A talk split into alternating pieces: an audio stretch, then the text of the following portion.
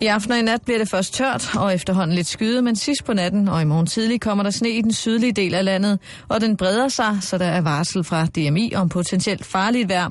Og sneen vil specielt i den syd være i den sydlige del af landet, og i løbet af mandag og tirsdag kan der falde så meget sne, at det kan betegnes som en snestorm. Men inden da, russisk roulette.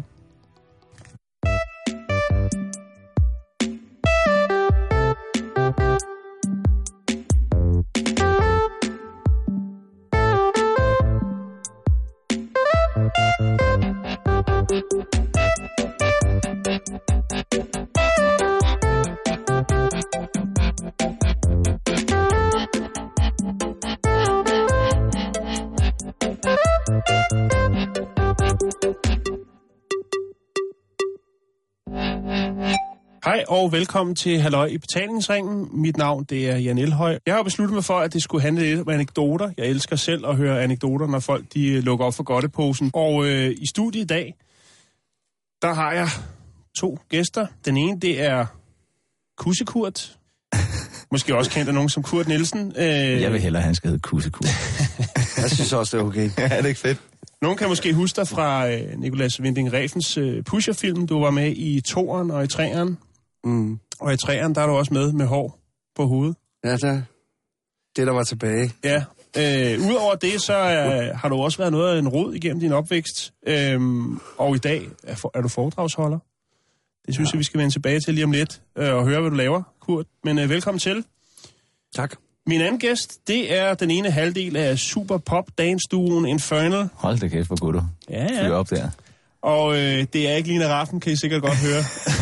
jeg har det kunne da godt være. Men derimod øh, Pau Lagermand. Jo, tak. Og velkommen til dig, Pau. Tak skal du have. Godt at se jer. Vel mødt. Ja. Jeg har glædet mig rigtig meget. Øh, jeg tænker, at vi skulle skiftes, sådan så mm. at øh, først så er det Kurts tur til at, at lukke op på en anekdote, og, og Kurt, dine, de er jo... Øh, ja, der er nogle af dem, der er ret hæftige. Der er også nogle af dem, som vi ikke kan fortælle i radioen, og det er der mange øh, årsager til. Men øh, der er også nogle af de sjove. Øhm, jeg synes, vi skal lægge ud med at høre den om øh, Roskilde Arrest. Ja, uh, ja, det var god. Altså, ja, men altså... Tag den fra starten af. Ja, det, vi plejer sådan øh, ude på Christiania der, der når nogle af kammeraterne var røget ind, så havde vi det med at tage ud og fyre noget fyrværkeri af omkring nytår der. Ja, altså ude, der, hvor de var... ude på den anden side af muren, ikke? Ja. For lige at fortælle dem, at, at vi elsker dem. jeg tænker på jer. Og så lægger jeg ud med Helsingør Arrest. Jeg kendte nogle stykker i den jul der.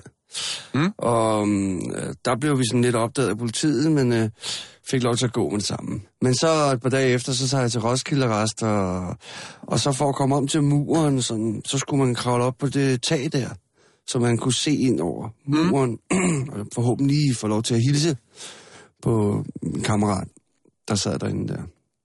Men det var politiets... Øh, kriminalpolitistation, vi kravler op på. Som ligger lige, i stå på? Ja, som okay. lige ligger op til muren der, og der er sådan nogle ovenlyse vinduer og sådan noget plastikkubbel mm. ting. Og, og så jeg tror, de hedder Cosanimumsbomber. Jeg ved ikke, hvorfor det hedder, ja. Jeg ved ikke, hvorfor det hedder bomber, men det er i hvert fald sådan nogle rør, som, øh, som, som skyder sådan nogle flotte kugler op med farve, farverigt fyrværkeri. Mm. Øh, min kammerat, der var med, han øh, piller så lige toppen af ventilationen på øh, udsugningen eller et eller andet ned til toilettet. Og på så stationen. Ja, og så sætter vi den fast der, så den sidder godt fast. Så I brugte den som affyringsrampe? Affyringsrampe, ja. og så den første kugle der, den er jo skyder jo op, og det er så flot, man. Og jeg står og kigger op der. Og så rekylet, og havde så skubbet røret ned i gennem og ned på politistationens toilet, og der var så syv kugler tilbage. og det var monster. Og prøv en gang, jeg kunne, der kom lys i alle de der glaskubler deroppe ja. på taget, og jeg tænkte bare, fuck. og så min kammerat, han er bare så hurtig, mand, så han var væk. Mig, jeg hopper lige ned i armene på en, to politibetjente med, to, med en hund. Og så løber den hen imod mig, og så, så, så råber jeg bare til hunden, den skulle stoppe der, og så bliver jeg anholdt. Så siger jeg til politibetjenten som det første, ring til brandvæsenet. Så kigger han på mig, og så nåede han ikke engang at svare, så kom der på hans politiradio, brandalarmen er gået på politistationen. Og så tænker -oh. jeg bare, fuck, mand. Og jeg røg ind og røg i dommervagten i Roskilde næste morgen, Og der, øhm, der prøvede jeg at forklare dem, at det var et uheld. Men anklageren, han sagde, det der var bevidst, og det var, jeg havde tænkt mig at brænde politistationen ned, og jeg siger bare, nej, nej, nej, stop, mand. Stop. Og så bliver jeg så fængslet i fire dage til at starte med, og ryger ind i Roskilde Arrest. Og der var dørene åbne der, så der kunne jeg gå frit. Så går jeg ned i køkkenet, og så står min kammerat der, og så siger han, hvad fanden laver du her?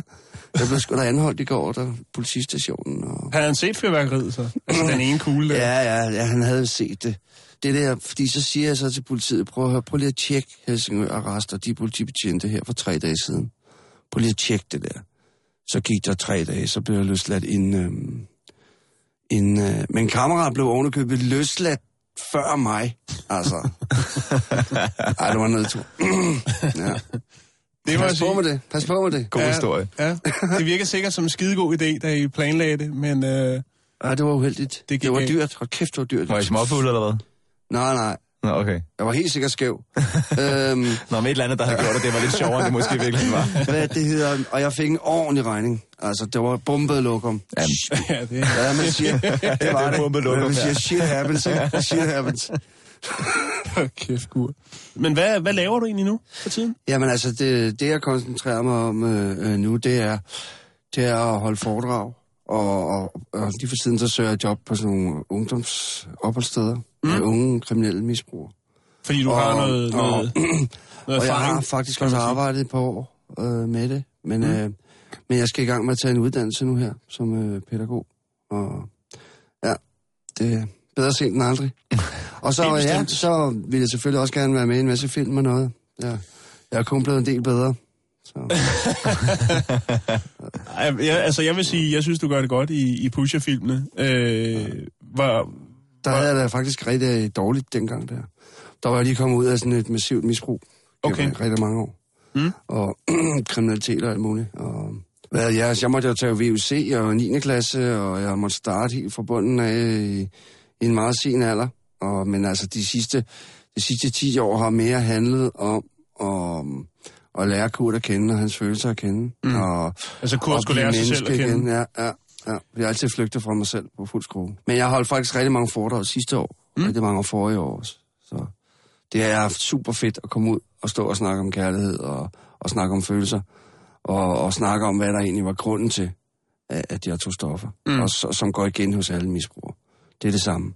Det er det samme. Om det er alkohol, piller, mad, stoffer eller hvad det er. Så du tager lige et spadestik dybere. Jeg end, kan love dig øh, for. Ja, jeg lover dig for. Og det, og det handler i bund og grund om, øh, om at være til stede, mand, og snakke om sig selv, sine følelser, og acceptere sig selv. Det handler, ja, det handler om, at vi mangler noget kærlighed. altså, man skal have noget kærlighed. Så du er kommet et, et godt stykke, Ja, ja. siden du øh, startede din øh, kriminelle løbebane som 10-årig, eller hvor, hvor gammel var du, ja. da du begyndte? Jeg begyndte allerede at stjæle smøger. Jeg tror, jeg begyndte... Da jeg var en 7-8 år, begyndte jeg at ryge.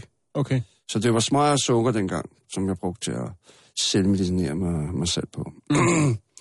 så, så ja, jeg har lavet et indbrud i min øh, lille søsters øh, børnehave på Østerbro, hvor jeg kravlede ned igennem taget. Øhm, øh, og, og ja, det var sikkert for at få nogle penge til, helt sikkert, til nogle smøger og noget sukker og, og noget grillmad. altså, og, og jeg stjal smøger fra min far og mor. Mm. Og det, jeg har ikke sådan helt tænkt over konsekvenserne. Jeg har mere haft et behov for at slukke mine følelser, Mm. min frygt, min skam og alt det lort, jeg har indeholdt. Nu! Mm. Mm. Så har jeg været mere eller mindre ligeglad med konsekvenserne. Ikke helt, for jeg har aldrig lavet røverier og alle mulige sindssyge ting. Men du har arbejdet ude, øh, derude af, ikke? På, på øen, Ja, ja, ja det har hvis jeg. vi skal sige det på sådan en... Ja. Øh, Politisk korrekt måde. Ja, det... Ja, ja, og, og altså... Nu går jeg Altså, ja, hvad gør det ved mig som menneske at, at være kriminel, ikke? Altså, Mm. det, I dag ekskriminel. det, det kunne jeg ikke tåle. Det tror jeg, de færreste kan. Mm. Jeg har faktisk været... Øh, ah, det er godt nok... Øh, det er nok snart to år siden, var jeg faktisk nede i øh, Hasted Vester, tror jeg det hedder, og besøge en øh, barndomsven, øh, som sidder 12 år i fængsel. Øh, og den- jeg har jo aldrig været i et fængsel før. Jeg synes, det var ret vildt, det der tjek, man skulle igennem. Jeg var selvfølgelig blevet, blevet godkendt og havde fået sådan et øh, besøgskort og så videre, men alt det der øh, detektor og halløj, man skulle igennem og det hele, det, det synes jeg var ret vildt. Jamen, det er også Herste Vester. Det er jo det, det, er jo det stykke fængsel. Mm. Så der... Ved du, hvorfor de ikke stikker af på Herste Vester? Nej. Der er en time til medicin. En fængselsjoke. Ja, fuldstændig. Men, men Kurt, der var, med hensyn til ja, den med nøglen der, ja, der, der var var et eller andet, der var et eller andet med, at, de, at fangerne så begyndte at, hvad skal man sige, ja. at lave de tricks ja. for dig, som du lavede, da du altså, selv sad inde. det, jeg gjorde især på Vester, og, hvor dørene er lukket det meste af tiden, øhm, på når man skal i fællesskab, og, og i bad, eller når man skal gøre sin pind ren. Øhm, så gjorde jeg det, at, at, at hvis jeg lige, så trykker jeg lige skal på toilettet, ikke? Det behøves man ikke på Blejdam, for der er toilet på pinden, ikke? Mm. Øhm, men men øh, på Vesterfængsel, der tager jeg lige ud på toilettet, og så når jeg har været ude at tisse, så ah, jeg skal lige vaske min pind og sådan noget, og så kunne man lige få døren åben i en halv time eller et eller andet, eller jeg, må jeg komme i bad nu og sådan noget. Mm. Så også lige for at få døren åben i en halv time. Altså for at få noget luft og noget Ja, lige- ny energi ja, ind i, For at få døren åben. Så man lige, måske lige kunne lave en eller anden, gå over og snakke med nogle af de andre, eller bare få lidt døren åben. Mm. Det er, røgs, det er røgsygt. Døren er låst. Men, men da du så arbejdede der, der prøvede nogle af de indsatte så at lave ja, det trick for dig. Da vi var færdige med den motivationsgruppe og det der. Så når jeg skulle lukke dem ind igen, så lavede de dem på mig, og det var bare déjà vu, mand. For fuld skrue. altså, jeg lød, selvfølgelig kan du komme i bad, mand. Altså, selvfølgelig kan du gøre din pind ren. Vi ses, mand. Du havde ligesom selv været der. Ja, Ja, det har jeg grint rigtig meget over.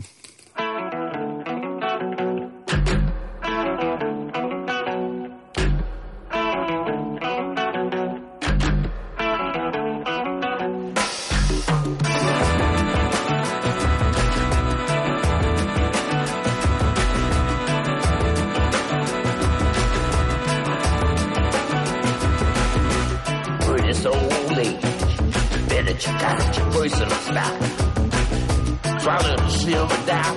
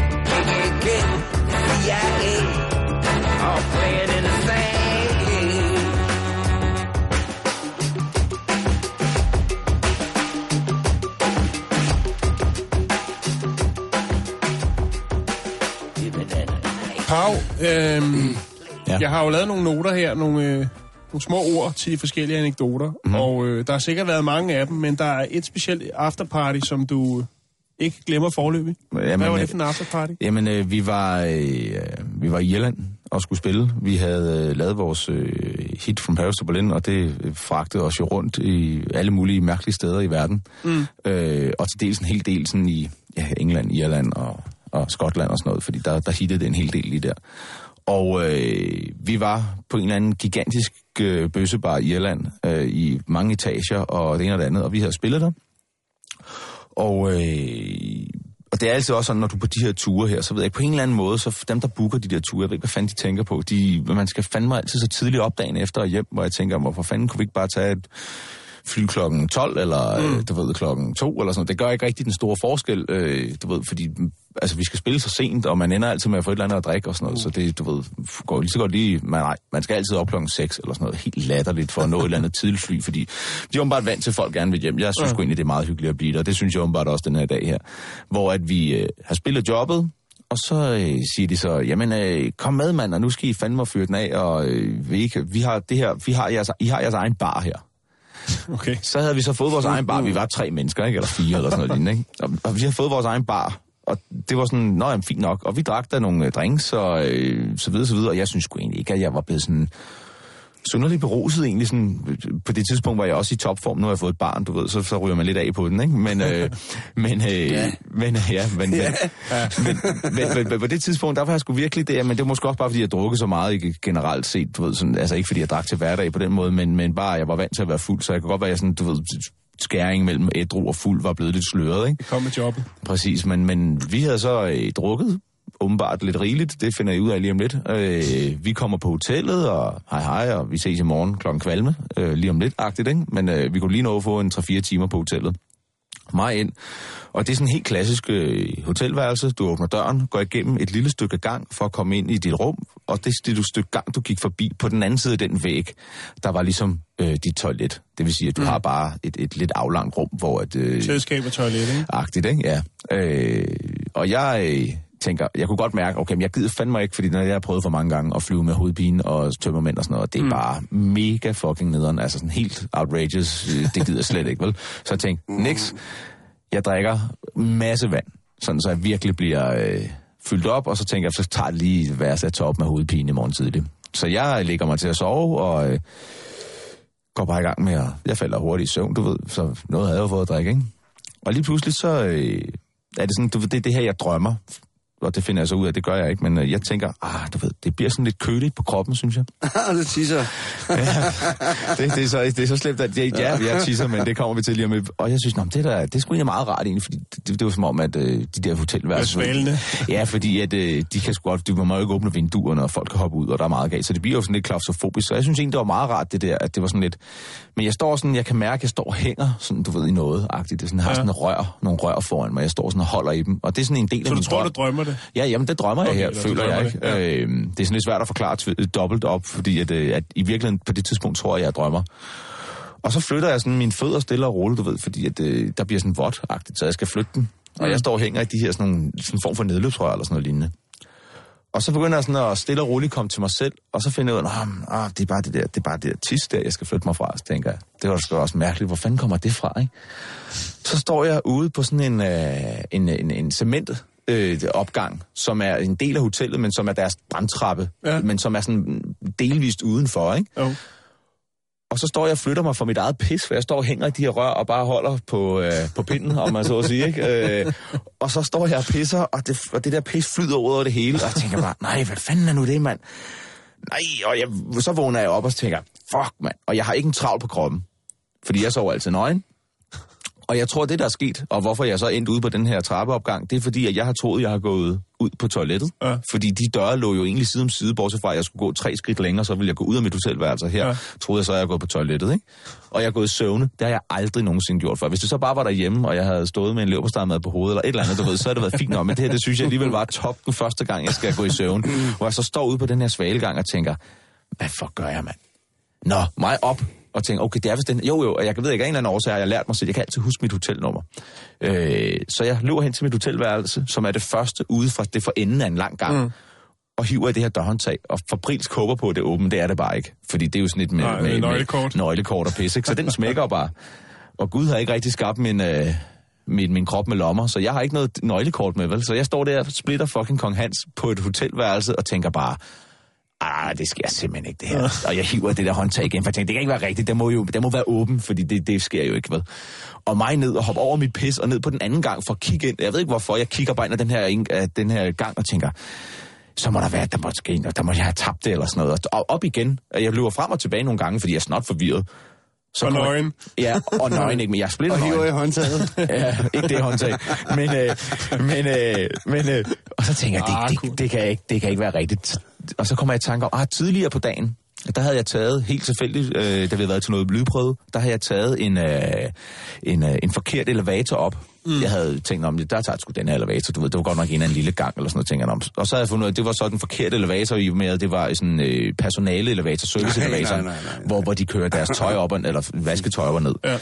Og den kunne jeg huske, at jeg var så var kommet ud af, og så tænker jeg, nå, hvad fanden er det? Og så kommer jeg ud på gangen, øh, og tænker, nå, hey, cool, så kan jeg bare lige så bor det hen. Det havde jeg oplevet tidligere på dagen, så tænker jeg, det er godt, fordi der er jo vasketøj henne. Så kan jeg sgu da i det mindste få et lag omkring mig, eller, eller andet lort, og så gå ned og bede om et nyt nøglekort. Det bliver, habit. Ja. det, det, bliver, det bliver pinligt, men det, jeg kan dæmpe måske noget af pinligheden med det her. Så lige var bare ind og været til toga party. Problemet er, at jeg kommer ind i det her rum og tænker, yes, den er der. Der er de der store vogne, de kører rundt med, med, med, med, med, med klude i og alt Ja. muligt lort.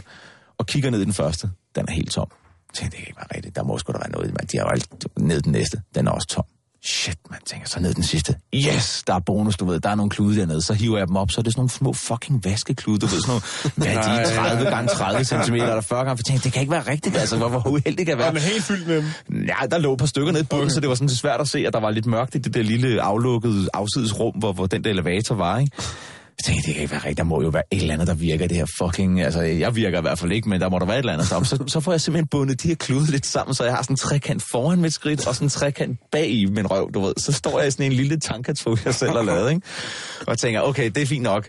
Jeg tænkte, jeg, jeg, jeg, kan ikke, jeg kan ikke gå ned sådan her, jo. Jeg kan ikke gå ned og bede om et nøglekort for helvede helt nøgen. Så jeg må jo... Øh, så jeg, der er så heldigvis sådan en telefon på, på, på væggen, hvor man kan ringe sikkert efter noget, du ved, hey, jeg mangler lige, kunne du ikke lige hjælpe mig, whatever, ikke? Der mangler tøj. Præcis, ikke? Så ringer jeg ned og spørger, om, øh, om, jeg ikke kunne, om man ikke kunne... Jeg skulle låse mig ude, og øh, om man ikke kunne komme op og låse mig ind. Jeg bor på det her det værelse. Jo, det kunne han godt. Og så føler jeg øh, hos mig, at der går noget, der minder om tre sekunder, så siger den allerede, ding, så kan man høre, du ved, elevatordøren går op. Mm. Og så tænker jeg bare, okay, men jeg, altså, men jeg må jo bare gå ud og erkende, at... Øh, altså, og jeg kan, jo, jeg kan jo ikke rigtig løbe for det, kan man sige. Nej. Så mig ud på den her gang, og så kigger han bare ned ad mig. Og op ad mig. Og så ryster han på hovedet. Og så må jeg gå med ham ned af sådan en lang, lang, lang gang, for jeg boede helt nede for enden. Med ham, jeg går lige ved siden af ham, helt nøgen. I kun den her tankertrus, jeg selv har lavet. Hvor han går ned, klikker, du ved, nøglekort ind og siger, here you go, sir. Og så var sådan noget, thank you. Og så må jeg gå ind. Og så kommer jeg ind på den der måde, og han har bare tænkt, fuck, Bliver du ædru der? Jeg, blev, jeg synes, jeg blev ædru sådan lige, da jeg sådan løb rundt på de der gange. Jeg tænkte, hvad, fanden, altså, jeg tænker også, hvad nu, hvis der er sådan noget overvågnings-tv og alt muligt. På det tidspunkt ja. havde vi da et anseligt hit, kan man sige, så det havde Ja, ja, ja. været, heldigvis var YouTube ikke boomet så meget på det tidspunkt, men jeg er overbevist om, at nu om dagen, du havde kunne se det der et eller andet sted. Heldigvis er det blevet slettet og sådan noget, ikke? Og, øh, men hold kæft, er Alle, alle overvågningskameraerne klippet sammen, og så. Ja. lagt sådan noget Benny Hill-musik ned. Ja, det kunne du sagtens have gjort. Det har været fint. Det har været en fed musikvideo nu. Det har været kunne skabe noget, øh, noget viral kampagne, tror jeg. Har du prøvet at google historien for at se, om ham der øh, Jeg har på fakt- han har... Øh, så nu skal I se, kan jeg høre, hvad jeg har Jeg har, faktisk, jeg har faktisk prøvet at google det efterfølgende, sådan noget, du ved, sådan, hvad fanden ved jeg, en måneds tid efter, eller sådan Ja. noget, eller sådan, for at se, om der er en eller anden, men der har, der har ikke været Det havde noget. ikke været så godt, øh, når man tænker på den fest, der havde været til. Så, de, havde nok, de havde jo nok hygget sig rigtig meget med det der, ikke? Bortset fra, at jeg, jeg ved ikke hvorfor, jeg, jeg var sgu ikke så prængende at se på lige der, tror jeg. Det er, som om, jeg har faktisk... Det er sjældent, jeg har kunnet huske, når jeg har været til afterfest. Blackout. Ja, det er det, men jeg... Øh, Men jeg har altid tid til sengen. har du det? Så ved man, det har været en god fest, eller hvad? ja, men, øh, Det er ikke engang løgn. Du må da også have været til nogle, øh, nogle efterfester, øh, Kurt, igennem din øh, tid. Der har været så mange fede fester. Der var, øh, der var, der var noget med, med nogle håndjern. Nå ja, det var min... Det var øh, vel også en efterfest, eller var det blev min- det i hvert fald til. Ja, min datters mor der, øh, der er fyldt år. Og så havde vi lejet X-Way. som- Gammel diskotek. Ja, og så var alle mine venner der. Hele min familie, alle mine venner der. Og så var politiet kommet, det gjorde de jo altid. Jeg blev altid anholdt. Altid, jeg kunne ikke holde min kæft. Hvorfor mund? Jamen altså, fordi jeg ikke kunne lide, kunne faktisk ikke lide politiet. fordi de kom og tog mit has. Det synes jeg var for meget. Det synes jeg faktisk stadig, det her, men nu er det bare ikke mit, de tager mere heldigvis. Øhm, hvad det hedder, og der, så jeg har altid været lidt provokerende. Lidt over. Ikke Så I havde gang i en, øh, i en øh, stor fødselsdagsfest ja. i X-Ray i København. Godt og skade. Ja, og så det, der sådan startede godt, da de kom, fordi jeg tror, der er nogen af os, der har røget en joint inde på stedet. Og så var politiet blevet tilkaldt, og så var de kommet, og så øh, øh, min kammerat der, han havde, gik altid med sådan en stor elastik der, og så klasker han lige elastikken på vores nosser der. øh, og så kommer han politibetjenten hen til ham der, så siger, og viser ham skiltet, og siger, Nå, er du politibetjent? Nå, men så skal du have den her. Så fik han den der ned på, på sin ned på. punkt. Ja, ja, ikke? Og så kom der Så gang i festen. Det kunne han vel ikke lige, ham politimanden. Nej, han blev så sur. Og så kom der gang i festen, og, og jeg var jo provokerende, som jeg altid var. Og så... Øhm, Jeg kan godt lide, at du siger det. Så kom der gang i festen, sådan som om det været sådan en almindelig fødselsdag, men så var det der, da politiet kom. Så kom der gang i festen. Ja, og så Det er også, at man ved, det piker, ikke? simpelthen bare lære at holde min kæft dengang. Altså, sindssygt har jeg overnattet mange gange inde i Kong, Stor Kongensgade. Og, Men hvad Og- skete der? Jamen altså, der sker det en gammel kending af mig, en, en politibetjent, som øhm, jeg har taget røven på nogle gange. Øhm, altså, på, og det, øhm, taget, jeg har taget rigtig meget pis på dem. Øh, og så ham der, han øh, giver mig håndjern på, og, og min, min kone står og siger, ej, hallo, og lad nu være. Og jeg er mig ligeglad, jeg skulle bare anholdes. Og så kommer vi ud, og så kommer vi ud, øh, Boldens gård der, ude ved Goddersgade, og, og, og så er der noget tumult og noget igen. Og så ser jeg lige mit snit til med min kammerat, og siger, kom så, mand. Så stikker jeg af. Du stikker af? Hvorfor? Hvordan kan du Ja. stikke af, hvis du øh, håndjern og... Jamen, så går jeg med hænderne på ryggen der, så går jeg bare ud af. og øh, de ser det ikke. Hvorfor Og så- siger de ikke det? Jamen, fordi der var tumult, og der var mange mennesker. Der, der var en kæmpe fødselsdag. Okay. Og så øh, kommer jeg væk og får låst nøglerne, øh, håndjernene op. Vi havde en Du nøgle. havde, du havde håndjern bag, altså, Ja. på, på ryggen? Ja, og så tog jeg dem lige rundt om benene, som du ser på film der, så de kom foran. Og så tog vi en taxa hjem og til min kammerat, der havde en nøgle. Altså, vi, selvfølgelig havde vi en nøgle. Ja, selvfølgelig. For håndjern. øhm, og så låste jeg dem op der, og så Er det altid den samme nøgle til håndjern? Ja, det tror jeg faktisk. Nu har de vist sikkert fået noget nyt, jeg ved det ikke. det er længe siden. Det er rigtig mange år siden, jeg har haft håndjern på. Ja, det er nok meget godt. Men øhm, altså...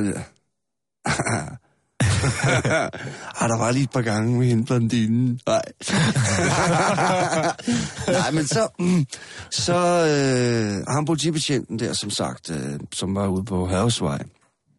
Øhm, vi havde sådan lidt had- og kærlighedsforhold, må man sige. Men jeg skulle lige til at sige, det var i hvert fald, at han er dukket op i mange af de øh, historier. Ja, har mange gange, ja. Med.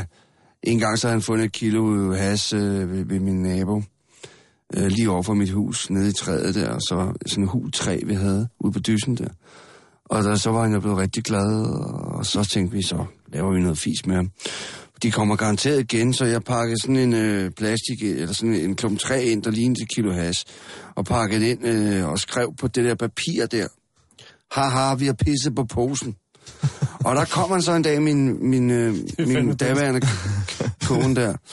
Hun så, han kom og stod og pakkede den op og kiggede på det der papir der. Så jeg møder ham nede i Pusher Street der, hvor, hvor jeg bare står og flækker og griner og provokerer ham. Og han blev rigtig gal. og, og det er faktisk sket rigtig mange gange med ham der. Lige ham. Lige ham. Ja. Øhm, og, og så var det, at, da jeg kom hjem med de håndjern der, så kunne jeg ikke lade være. Så skrev jeg 4-0. Og så skrev jeg til Jan Jensen der. Nå ja, det var faktisk det, han hed. Jeg tror, jeg kan huske det. Og så afleverede jeg den på Hørsvej, håndjernene. Så han fik sin håndjern igen. Ja, ja. Uden nøgle. Ja, du havde skulle lige have et ekstra par. Altså, du havde jo du havde allerede tæt derhjemme. Jeg fik ikke nøglen med der. På, Brav styg. Og øh, Kurt Nielsen, bedre kendt som Kusse Kurt. Tak fordi I vil være med i øh, Halløj Betalingsringen. Kussekurt og Pau, lærer man igen. Nej, nej, nej. Jeg har flere historier. Ja, det, jeg synes, vi, vi toppede her til sidst.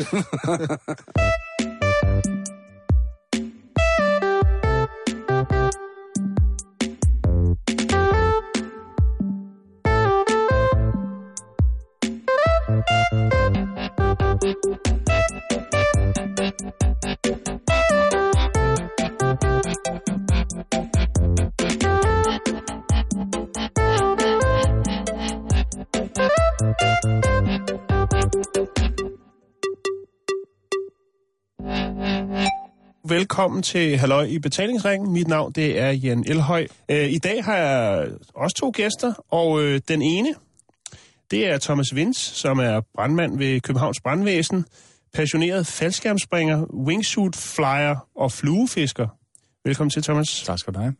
Og øh, den anden gæst, det er Lasse Spang Olsen, stuntmand, filmmand, og vel egentlig også alt mulig mand. Ja, ikke fluefisker. Nej, Nej, endnu. Ikke, ikke endnu.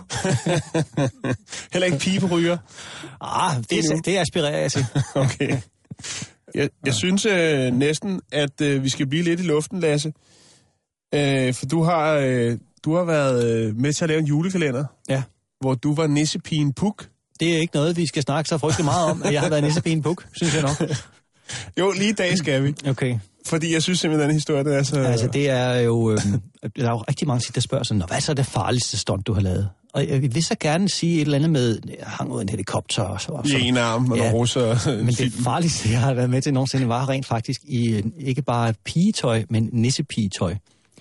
Og øh, det er ikke rart at lave et farligt stunt i nissepigetøj, fordi man, øh, der løber jo nogle tanker igennem hovedet på en af ganske alvorlig karakter, hvor man forestiller sig, at de her ambulancechauffører, der læser en ind i ambulancen, og så kigger de måbende på hinanden, og så har man nissenejdernes strømper på, ikke? Og kjole. Det er bare ikke fedt. Altså, hvis man endelig skal komme til skade, så skal det helst være lidt sejt, ikke? Det er det ikke at have nissepigetøj på. Men hvad skete der? Jamen, jeg skulle være nissepigen Puk, der, øh, der kommer med på ballonen, som flyver til Grønland. Og øhm, Danmarks Radio med deres vanlige øh, klygt og produktionsplanlægningssnille havde valgt øh, den mest blæsende dag på året, hvor den her ballon skulle stige. Og Den russiske model. ja, den dygtige, øh, rigtig, han er faktisk sindssygt dygtig, øh, på det tidspunkt nok den bedste danske og øh, indfører af ballonfarten i Danmark overhovedet. Øh, ballonmand, han sagde, det kan man ikke, vi kan, sgu ikke, vi kan ikke lette i dag, for hvis vi letter, så stryger vi af helvede til det blæste 16 sekundmeter eller sådan noget. Mm. Og sådan en ballon er en stor flade, så den bevæger sig altså med samme hastighed som vinden. Det er jo ligesom sådan, princippet fungerer i en luftballon. ja. Men det var Danmarks Radio egentlig ligeglad med, fordi de manglede bare det billede. Og det blev så optaget om sommeren ude i Allerød et sted, eller sådan et sted, øh, Ganløse, tror jeg. Og jeg skal kravle op den her repstige, mens ballonen den stiger. Og det er jo så en øh, øh, meget velegnet repstige til formålet, som var købt i BR, og så forlænget ved at blive, den var bundet sammen. så det er sådan en, en børnerepstige. Okay. Men Nisepin Puk kravler tappert op ad den her stige, og når man så kommer ombord i den her kurs, så forventer man jo sådan en vis form for respons på ens stunt, som jo er en lille smule farligt, ikke? Oh. Men der var nissepanik i kurven, da jeg kom ind. Fordi de to, der skulle forestille at være resten af nissebanden, det var ballonskiberen selv og hans kone, der også var klædt ud som nisser. og jeg forventede ligesom, de ville klappe mig på skulderen og sige, godt klaret min dreng, godt du ikke faldt ned og sådan noget. Det gjorde de ikke. De Okay. kartede rundt op i den der kur, fordi den var blevet taget af vinden, ikke? Og den strøg afsted. Så han forsøgte bare at få den ned, den her ballon. Hvilket også lykkedes fint. Den, øh, var kommet utrolig højt op, fordi øh, der var så meget vind, så vi var oppe i 300-400 meters højde eller sådan noget. Og så forsøgte han at få den ned igen øh, med stor fart. Øh, og der ligger et, en kæmpe stor transformatorstation øh, et par kilometer fra, hvor vi var gået op. Og for vinden gjorde, at det passede præcis med, at det ville være vores landingsbane. Og hvis man kender sådan en transformatorstation, så er der altså sådan noget, jeg ved ikke, hvor meget strøm der er i, men 3x63 gør det ikke. Mm. Det er virkelig, virkelig, virkelig meget strøm. Ikke? Og fyldt med sådan nogle luftledninger og mærkelige master og dit og dat.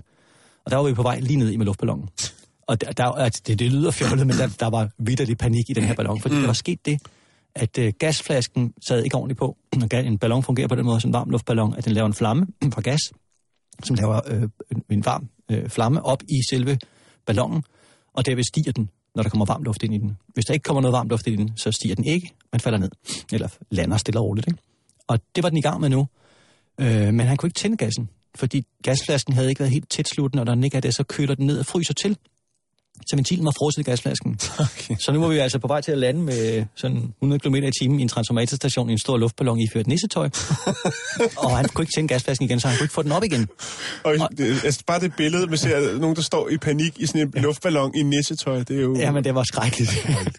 øh, og så, så råbte han, hold fast! Og hans kone øh, hoppede så ind i hjørnet af ballonen og holdt fast. Og han selv hævde en ny gasflaske ud til han en reservegasflaske, som han forsøgte at få ud og få sat på gassen. Og det lykkedes så i sidste øjeblik at få den på og få tændt den her nye flamme. Så ballonen stiger lige hen over transformatorstationens hegn, men den stiger ikke nok. Og vi er altså på vej nu ned i jorden, så han råber bare, hold fast! Og hun tager så det hjørne, hvor de her remme sad fra den gamle gasflaske, som hun kan holde fast i og Ja. ja. presse helt ind i hjørnet. Men Nissepin Puk er ikke så vant til at falde ned i luftballoner. Så Nissepin Puk ved ikke helt, hvad hun skal gøre af sig selv. Øh, og, og tror ikke rigtig sine egne øjne, for jeg havde virkelig altid drømt om at flyve luftballon. Jeg har aldrig prøvet det før.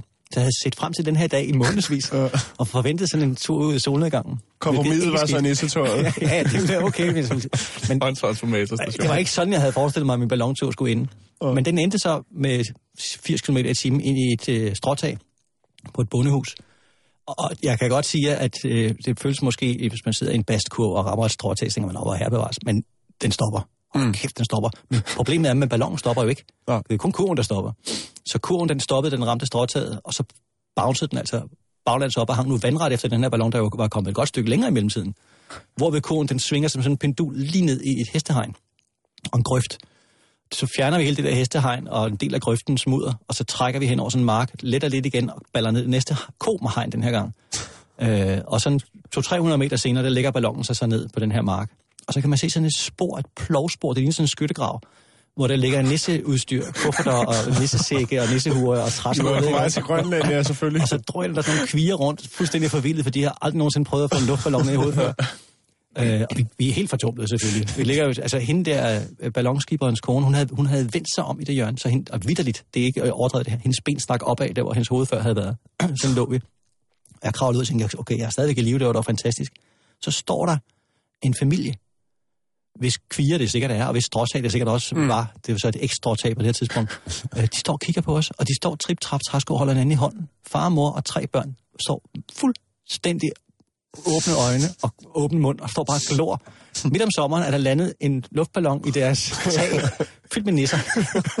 det kravler sådan nogle fortumlede nisser ud. Børnene, de tænker, julemanden, kanen... For det første er det om vinteren, han skal komme. For det andet, så det, han skal helst ikke styre den ned i deres hus, han skal bare Åh. lande på taget. Ikke? Ja, det er det. Og der er ingen, der siger noget til dem. De, vi er så fortumlede og forvirret over det her, at vi begynder bare at samle vores ting sammen. Og ba- ballonen bliver rullet sammen, den skal sådan pænt folde sammen, og kurven bliver stillet op, og så går vi ud til vejen, står og venter på, at der kommer nogen og redder os. Det gør der så. Jeg kan ikke huske, at der var på noget tidspunkt nogen, der sagde noget til den her familie, der stod bare stod og tænkte, øh, vores tag er ødelagt, og begge vores hegn er ødelagt, alle vores dyr er stukket af. Og nisserne siger ikke noget til os. Hvor fanden kom de fra? Men øhm, jeg må så sige til gengæld, at øhm, jeg havde jo så lang tid et ambivalent forhold til det med at flyve luftballon. Mm. Øh, og jeg blev senere rigtig gode venner med den her, øh, mange år senere, 20 år senere tror jeg, jeg mødte den her lu- luftskipper, som i dag ikke er reunion. plads. Ja, og han øh, tog mig så med ud, og han kom op i min egen have, hvor jeg bor på en bakketop. Øh, og så landede han med sin luftballon, og hans kone var der også i denne gang. Ikke iført nissetøj, hvilket var en kæmpe, kæmpe fordel. Og med min familie fik, kom vi så op i luftballon og fik en tur ud over Sjælsø, direkte imod solnedgangen. Altså man skulle tro, det var Fedt. sådan en sæbereklame fra Sydafrika. Det var Ja. helt fantastisk. Så fløj vi lige ind til solen, gik ned og landede på en mark. Denne gang fuldstændig uskabt. Så mit, mit forhold til luftballoner er fuldstændig genoprettet. Men mit forhold til Nissepien Puk er noget, jeg helst vil, jeg vil helst undgå at snakke om hende. Ja, ja. Men nu, øh, nu lover jeg, at vi ikke skal Jamen, hvis du snakke du ikke vil sige det til nogen, så er det Du okay. bragte jo selv på banen det med, hvad ambulancefolkene vil have, have tænkt. Ja. ikke? ja, ja. For Det, det er jo sådan noget, vi går og, og griner lidt af på arbejde, ikke? det når man har været ude. Altså, Ja, det må du, øh, du må have oplevet nogle ting. Du har jo sikkert tavshedspligt og alt muligt. Men jo, jeg kan jo, godt jo, forestille men der er jo ikke nogen hemmelighed, at, øh, at sådan en episode med som, Anders som Fogh. det der, ikke? Ja. den Øh, kommer altid frem, den der. Anders Fogh. Det er lige herovre på den anden side af gaden.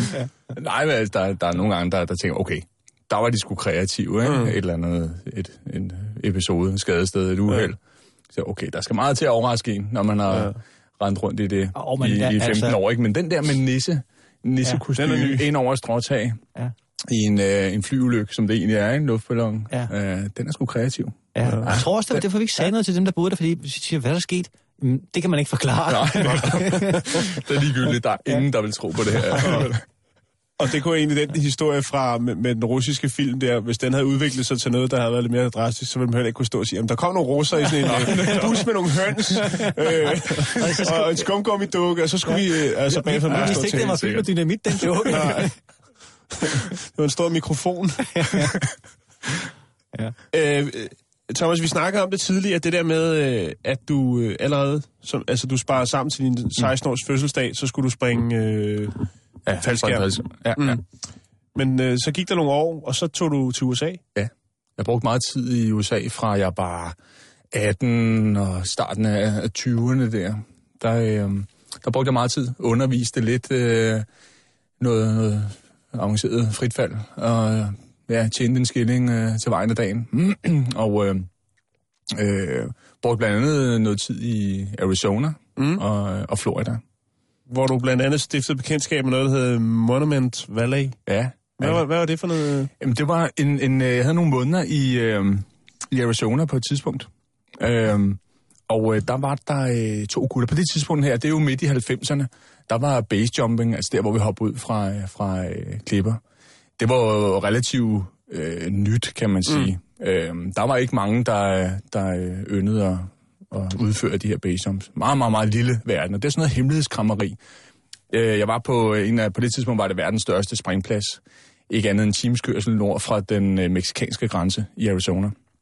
Og øh, der mødte jeg nogle øh, to gutter, som også øh, basejumpede. Og på det tidspunkt var jeg jo ikke hammerende erfaren. Jeg havde vel en halvanden hundrede basejumps eller sådan noget. Mm.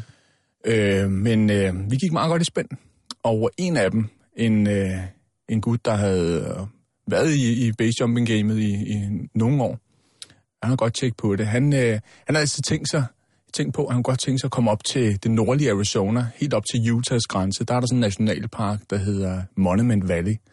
Og for at lige sætte et par, par billeder på det, så er det de her klassiske klippeformationer, man har set på Marlboro-reklamer og westernfilm. Det er helt orange sandsten, mm. der sådan rejser sig op af ørken, orange ørken, og står som sådan nogle høje cigarer og sådan nogle store plateau, helt flade klipper op på toppen. Øhm, og det, det lød da skide godt, hvis man kunne det. Øhm, han havde en lille plan. Så øh, Ken og, øh, og Kevin, som han hed, øh, og jeg, vi, øh, vi red, øh, red nordpå en dag, så at sige. I hvert fald i en gammel rusten pickup truck. Så fløjtede vi nordpå, og øh, sagen er, den af Monument Valley der, det, øh, det er sådan et fredet område, øh, og, øh, og der må man ikke bare komme, åbenbart. I hvert fald ikke på det tidspunkt. Så øh, der er noget, hvad hedder det, man kan sige, lige for at være helt præcis med det, base jumping, det er egentlig lovligt. Øh, det er ganske lovligt, ligesom mm. at paraglide eller rappelle ud fra ting. Så er basejumping fuldstændig lovligt. Det er bare et problem, hvis det er, at du laver ulovlig indtrængning. For eksempel, hvis jeg ikke havde lov til at springe fra SAS-hotellet dengang. Man skal måske lige indskyde, at du bliver rigtig det. glad, at du skulle gøre det, fordi du havde faktisk forsøgt tidligere at gøre det, men ikke kunne overvejet. komme ind. Ikke? Ja, fordi ja, der ja. er vagter på, at man må helst ikke springe ud for folks tage. Nej, det, det, det, det, det gør man heller ikke så meget i, Ja. ja. faktisk. Og, men, men sagen var bare det, det var helt åbenlyst, vi, vi får sgu ikke tilladelse af de der park rangers til at tosse rundt mm. der. Øhm, Det er vel også noget med ansvar, og så kan de blive hængt op på det, hvis der går noget galt og sådan noget. Ja. Jeg også forestille mig. Ja, jeg ved det ikke. Vi gik ikke så meget op i detaljer på den gang. Øh, men øh, i hvert fald så vidste vi, at der var stadig nogle Navajo-indianere i området. Øh, så det var måske vores øh, indgang til det. Så vi fandt, Kevin han havde, fået, han havde hørt om nogen, og det var før internettet rigtig, ja, det var jo egentlig før internettet mm. rigtig kom i gang. Ikke? Øh, han havde hørt om en, der vidste, at der var faktisk stadig nogle indianere helt inde dybt i dalene. Men der var også nogen, der var sådan begyndt at leve, leve lidt mere civiliseret i campingvogne, lidt ude for øh, nationalparken. Øh, så øh, der kørte vi op og fandt en gut, hvis øh, farfar havde været medicinmand i, som Navajo-indianer. Øh, og deraf, der havde han været, fået lov til at være en af de eneste, som havde sådan en tourist guide pass. Han måtte altså øh, legalt øh, komme rundt med, med folk derinde. Og øh, jeg tænker, "Åh, det, det bliver fedt det her. Altså, et er at lave et, et base jump, det, det er fedt i sig selv, men det er ligesom processen og historien i det.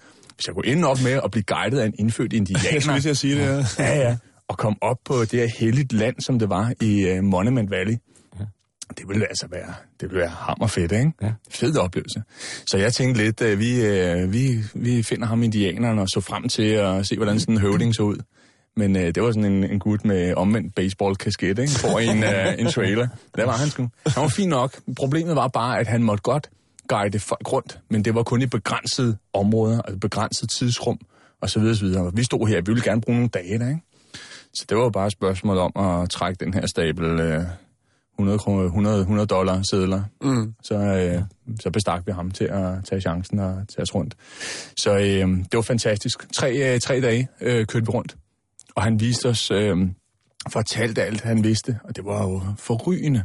Og i mellemtiden, han guidede os rundt øh, i, i hele området. Der, der ledte vi jo intenst efter i stedet at komme op, for de er jo meget stejle, og vi havde ikke noget klatregrej, og mm. dengang havde vi heller ikke færdigheder til at kunne klatre op sådan nogle steder. Øh, så vi ledte som desperate for at komme op på toppen, for at vi kunne springe. Og det gik der et par dage med.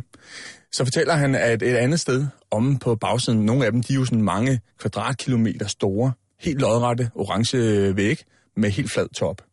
Øh, og øh, han fortæller, at der var engang noget minedrift i området der. Og øh, han vidste næsten med sikkerhed, hvor at det var, i, øh, hvor det her øh, passage op til toppen af en af de her store mesa, som, som det hedder, de her klipper, øh, hvor det var. Og det vil han prøve at finde. Øh, så øh, med historien om, at det her, det var hættet land, og det var den anden verden, og hvordan de kunne øh, komme op der og bede i gamle, gamle dage. Det var jo fantastisk. Tænk, hvis man kunne komme derop. Der var ikke nogen, der kom der mm-hmm. øh, på, den, på det tidspunkt, vi var der. Øh, efter lang tid, så, øh, så finder han et sted, hvor han siger, her, der mener han, der burde være sådan nogle toe holes et sted, hvor at øh, de øh, i tidernes morgen har hakket med hammer og mejsel i væggen, hvor det ikke er helt lodret, men sådan lidt, lidt hældning på, sådan så man kunne putte tæerne ind der, og så klatre op. Det skulle være her i stedet. Så vi ledte og ledte der i nogle timer. Og så finder vi så, øh, Kevin, han, øh, han finder de her toe holes et sted. Der er lidt buskage, der skjuler for det og sådan. Og så bliver vi stå af. Og så ender vi øh, øh, det lunde med at komme op på toppen af den her mesa. Fedt. Ja, helt vildt godt. Helt vildt fedt. Altså, det var jo fantastisk. Rimelig uh, scary uh, klatre uh, rute deroppe af, ikke? Uh, hvis nogle halslige der vind og vejr, de der togholes. Men uh, det lykkedes os at komme op med vores grej uh, på ryggen. Tre mand høj der. Og øh, bevæbnet med en, øh, en lille kikkert, en øh, GPS. Dengang var håndholdt GPS'er. De var jo sådan ved at sådan komme ud, ikke? Så jeg havde lige fået mig den, øh, den nyeste Garmin håndholdte der. Og øh, der gjorde vi det, vi lagde nemlig vores øh, grej. I stedet for at slæve på det, så lagde vi det inde øh, et sted i Buskæs. Og så plottede vi den, og så kunne vi frit løbe rundt og finde et sted, der var helt lodret til, at vi kunne springe ned. Ikke? Mm. Men oven i købet, så var der jo lige den der lille detalje med, at vi havde fået ham indianeren til at, og det han vidste af det, i hvert fald den her Park Rangers patruljerute rundt i området der. De kører rundt i firehjulstrækker og, øh, og efter folk, der, der trænger ind der. Så øh, det meste af eftermiddagen, det gik også med at en holdt øh, vagt med, øh, hvad hedder det, kikkert ned mod øh, Ranger Patrol der, og han krusede rundt dernede. Øh, man kan se, hver gang, øh, hver gang han, øh, han kom, øh, sådan på lang afstand, der har han vores indianerven dernede med baseballhatten der. Han, han har samlet nogle buske og ting. Han glemte hans øh, pick-up truck. og så lavede han, stak han hovedet i busken, ikke, hver gang han øh, kom på, på nær øh, afstand. Øh, altså, det, var, det, var, det var lidt sjovt. Det var lidt sjovt at gå der sådan et sted, hvor at, øh, der er ikke, øh, med garanti ikke nogen, der har været der i rigtig, rigtig mange mm. år. Ikke? Super, super fedt. Fik I Øh, sprunget? Ja, så sidst på lige omkring mørkefald, der finder vi et sted, som øh, er ideelt. Øh, vi venter lidt på, at vinden den bliver, bliver god nok. Kaster et par vindindikatorer, noget på rundt bare toiletpapir med en lille sten i, så man kan se, hvad vinden gør. Mm. Vi finder et sted her, som er... Øh, vi timer den til 5 sekunder på rock drop. Vi kaster en sten. Dengang i dag, der har vi jo laser afstandsmåler og fancy udstyr, ikke? Dengang, der kastede vi bare en sten ud over og tog tid på et stopur. Og tænkte, at den, den er god nok. Det kan vi godt klare herfra, ikke? Og så tog vi bare tilløb. Så Kevin kender jeg, vi, øh, vi løb ud over kanten der i sol solnedgangen med de orange, øh, høje, øh, cigarformede klippevægge, vivlende ned. Øh, Hvad så Ja, med indianeren? Han stod bare helt alene tilbage og skulle kravle ned. Nej, han, han blev nede. Nå, han, han blev nede. Ja, indianeren blev Ja. nede der. Ellers er det også tavligt ikke at låne ham en skærm. Ja, præcis. Prøv at se, du gør bare sådan her. Det har vi brugt som vind, vindindikator. Kommer en indianer? Ja, nej, vi får øh, succes med at, at springe det der Monument Valley.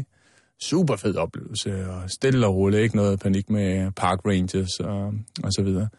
Øh, Super, super godt. Og I kom ud? I kom ud i... Ja, det gjorde vi, det gjorde vi. Vi, havde jo, vi, vi blæste rundt der i tre dage og, øh, og kiggede på sagerne. God oplevelse, god oplevelse. En rigtig øh, basejumper-anekdote. Ja, Lasse, øh, du havde jo en anekdote, som Rikke jo hører om en øh, 90-års fødselsdag. Ja. Og det er ikke den, der bliver vist hver nytårsaften. Nej, Det er, øh, kan, kan den, tror du, vi kan spidse den til og nå lidt... Øh, Ja, nu er nu kan man måske lige indskyde, at Jan er jo så utrolig doven en radiovært. Han gider ikke at klippe programmerne bagefter, så man skal ligesom ramme på sekunder. Ja, det Men, synes jeg vi også. forsøger her ja. at fortælle den. Det kan selvfølgelig godt være, at vi kan klippe lidt ned i det der... Øh, det russiske mysterie der. Det, det må vi Det må jeg... Nej, det vil vi ikke have. Så får jeg hellere fortælle den her hurtigt. Øh, jeg blev inviteret til 90-års fødselsdag hos en fantastisk person, der hed Ejkel Knut, som desværre er død i dag, som fyldte 90 år. Mm. Og han boede i Perryland, som ligger 300 km fra Nordpolen. Altså den allerøverste spids af Grønland. Boede han langt fra andre mennesker. Men han var en øh, bekendt af dronningen. Så fordi han var det, så, fik, øh, så tænkte hun, hun ville sende ham en fødselsdagsgave. Øh, han boede oppe i et lille bitte træhus, helt mutters alene deroppe. øh, og vi fik så lov til at komme med en Hercules-flyver fra forsvaret, der skulle, alligevel skulle til station Nord, som i, i, i den terminologi ligger tæt ved. Men hvordan- tæt ved hvordan- i den terminologi er langt helvedes langt fra. Det er samme afstand som okay. herfra til øh, Nordafrika eller sådan noget. Men station Nord er jo i samme retning. Så vi fik lov til at blive fløjet derop af Hercules-flyveren med øh, en gave fra dronningen og et øh, måltid mad, der var og en lavkage i foamkasser. Så overnattede vi på Station Nord, og at flyve til Station Nord kan jeg godt sige, det, altså, det lyder nemt fra værløse, men, men sådan en Hercules-flyver, den flyver 250 km i timen eller sådan noget. Man hænger i sådan et net, der er 4 grader varmt ind i den, og der, det lyder som om, du stikker hovedet ind i en jetmotor hele vejen. Okay. Og du har 35 mellemlandinger, ikke? og den flyver i 200 meters højde. Altså, det er rædselsfuldt. Så jeg landede vi på Station Nord overnattet, og så blev vi så næste morgen fløjet af den flinke pilot ud til Ejkel og landede i en ørken. Øh, man tror, at, at, at det allernordligste Grønland er sne og is, men om sommeren er det det jo selvfølgelig ikke. Der er det ørken, det ligner Lanzarote, bortset fra, at det ikke er lige så varmt.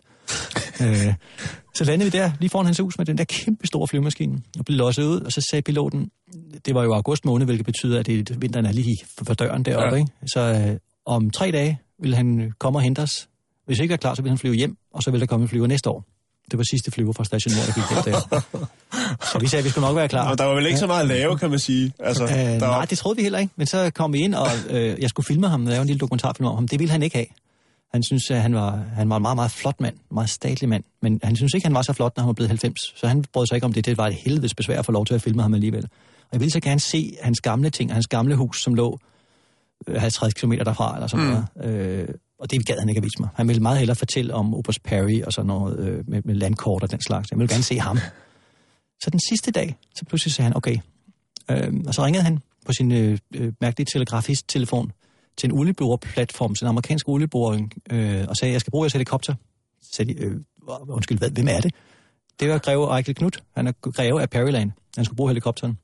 Og så, så underligt nok, så kom der sgu en helikopter. Den landede midt ude i ørkenen, da den kom langt fanden i vold. Med en amerikansk helikopterpilot med spejlsolbriller og, og rigtig sådan flysuit. Og så hoppede vi ind i helikopteren.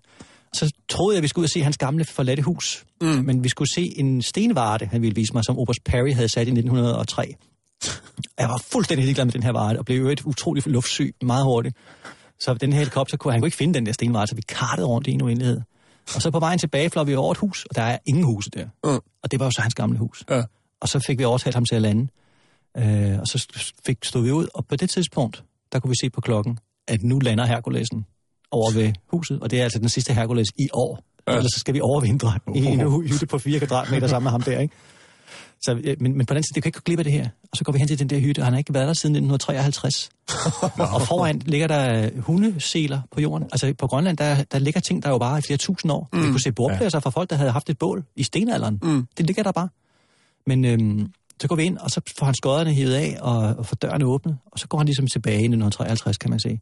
Så står solen ind igennem vinduerne, ligesom sådan en kælderreklame i stødet der, der hænger snebriller, og borehjulerne er fuldstændig fyldt. Der står tallerkener, og alt står der. Nej. Det har bare ikke været nogen siden Hvorfor har han ikke 1953. taget nogen af tingene med, da han flyttede? Fordi du, øh, man skal gå med tingene. Du, du lader det bare være. Der var bøger og kuglepinde, og alting lå der fra den gang, ikke? Øhm, og så, så står vi der, og man kan se, at han er sådan, så begynder han at fortælle, her sov den og den person, og ham der han snorkede, så han sov i telt udenfor, og her lavede vi mad, og det hele står der, der er køkkengrejer, ja. og alting. Og så tager han over for regionen sådan en stor mærkelig trækasse, gum, og sætter op på bordet og åbner den, og begynder at dreje på et håndsving. Så er det sådan en gammel rejsegrammofon med en lakplade på. Og så synger han med sådan en helt sprød til nordstemme, den sang, der hedder When I was a bachelor, I lived for myself, I worked at the Weaver's Tray. En meget, meget smuk engelsk sang, hvor han står og synger. Og jeg, jeg står bare, vi står og filmer det her, og tænker, det er løgn, mand, det er løgn. Ja. Så kigger jeg over skulderen, så står den her helikopterpilot der, med sine spejlsolbriller og sit flysuit, og så står han og græder. Fordi det er simpelthen så rørende og så smukt, den her gamle mand, han er tilbage i, i en verden, hvor han var lykkelig, ikke? Jo. Står og drejer på den her, synger hele sangen. På helt, og mens han drejer på den her lakplade, så musikken den kører sådan, og han synger sådan en tenorstemme. Og så er han færdig, klakker han ned, bang, nå lad os se at komme afsted. Okay? Så ud til helikopteren, så flyver vi tilbage. Vi ved, at nu er det for sent. Og der er helikopter, eller det, og det er, det er ikke for at gøre en bedre historie ud af det, men den er i gang med at take off, den der Hercules. Ja. Ja. Med sine propeller vævler den det der støv op. Og så lander helikopterpiloten foran den. Bare ned. Ja, blokker og den ham. bremser fuldstændig det der. Og så åbner radiologen bag i. Og så er der en fyr, der stikker hovedet ud. Der giver altså det største møgfald, jeg nogensinde har fået i mit liv. Og sådan en militærmand, der er sur. Ja. Han er sur. og så, så siger han bare, ind med jer, mand! Jamen, hvad er vores udstyr ligger inde i huset, og vores soveposer og vores kufferter? Ind, siger han. Enten nu, eller så flyver vi næste år. Okay, wow. så hopper vi ind. Vi har kamera, og heldigvis har vi tasken med de bånd, vi har lavet. Vi får så vinket farvel til Eichel, øh, og hopper ind i flyveren, og så, puff, så flyver den. Øh, og det var Så, fordi... så, havde han, så fik han lidt ekstra gaver der i form af de kufferter. Ja, og- altså, min, min, mit tøj ligger stadigvæk i Barryland, og fotografen så lydmandens. Men øh, Lasse, Spang Olsen og øh, Thomas Vins, tak fordi I havde tid, og øh, tak til jer, der har lyttet med. Og tak til Jan Elhøj. Øh, det har været en fornøjelse, og vi karrierer for øh, Simon og Karen her på Radio 24 hvor vi nu skal have nogle nyheder. Hej hej. Radio 24 er taleradio til hele Danmark. Hele døgnet, hele ugen, hele året. Ingen anden radio giver dig mere debat, kultur og aktualitet og flere nyheder.